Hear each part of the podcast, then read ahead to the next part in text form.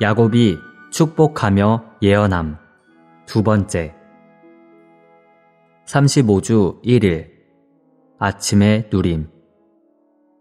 창세기 49장 16절부터 18절까지. 단은 이스라엘의 한 지파로서 자기 백성을 심판할 것이다. 단은 길가의 뱀이요, 길 위에 독사일 것이다.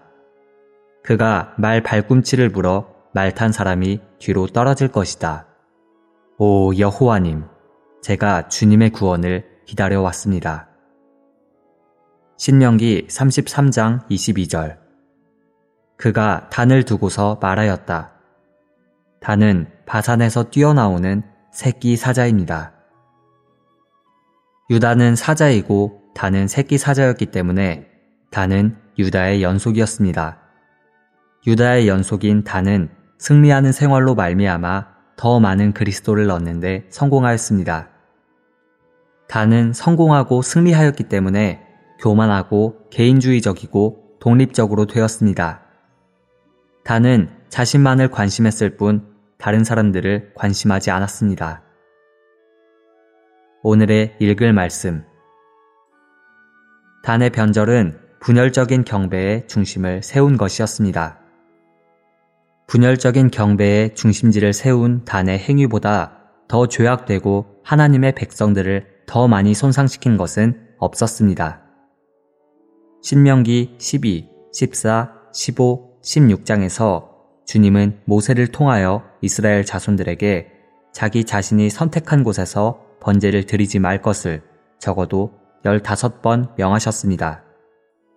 여호와는 그분의 이름과 그분의 거처를 위하여 택하신 유일한 곳으로 가도록 그들에게 명령하셨습니다. 이것은 하나님의 백성을 하나 안에 지키기 위한 것이었습니다. 이스라엘 자손들이 좋은 땅에 들어간 후 하나님의 집인 장막은 실로에 있었습니다. 장막이 실로에 있는 동안에는 실로가 하나님의 경배를 위한 유일한 중심지였습니다. 유일한 중심지인 실로는 하나님의 백성의 연합을 유지했어야 했습니다. 그러나 다는 북쪽에 또 다른 중심지를 세웠고 이것은 이스라엘 자손들 중에 최초의 분열을 야기했습니다. 사사기 18장 30절은 단 자손이 자기들을 위하여 그 새긴 신상을 세웠고 라고 말합니다. 여기서 우리는 단 사람들이 자신을 위하여 무엇인가를 하였음을 봅니다. 그들은 다른 지파들을 관심하지 않았습니다. 그러므로 그들의 변절의 근원은 그들의 형제들을 관심하지 않은 것이었습니다. 몸의 다른 부분들을 관심하지 않는 것이 변절의 근원입니다. 이 변절은 하나님을 경배한다는 탈을 쓰고 기어들어 왔습니다. 원칙은 오늘도 동일합니다. 많은 그리스도인들이 도박이나 춤추는 것을 위해서가 아니라 하나님을 경배하는 것을 위해서 다른 중심지들을 세웁니다. 비록 이것이 매우 긍정적인 것처럼 보이기는 하지만 사실 그것은 자아에 의해, 자아를 위해 행해집니다. 모든 분열적인 중심지는 누군가의 유익을 위해 세워진 것입니다. 그러한 실행은 분열뿐만 아니라 경쟁을 야기합니다. 단은 다른 지파들을 관심하지 않았습니다. 단은 오직 자기 지파만을 관심했습니다. 그는 승리를 거두고 확대와 확장을 얻은 후 자신을 위하여 무엇인가를 하였습니다. 이것이 그의 변절의 근원이었습니다. 구약에 따르면 주님은 결코 단의 변절을 잊지 않으셨습니다. 하나님께서 보시기에 그것은 하나님의 경륜 안에서 가장 나쁜 죄였습니다. 하나님의 백성 중에서 분열보다 더 파괴적인 것은 없습니다. 분열적인 경배의 중심지는 종종 우상들과 연관되어 있습니다. 마귀가 우상들 뒤에 숨어 있기 때문에 다는 우상을 세움으로 말미암아 뱀이 되었습니다.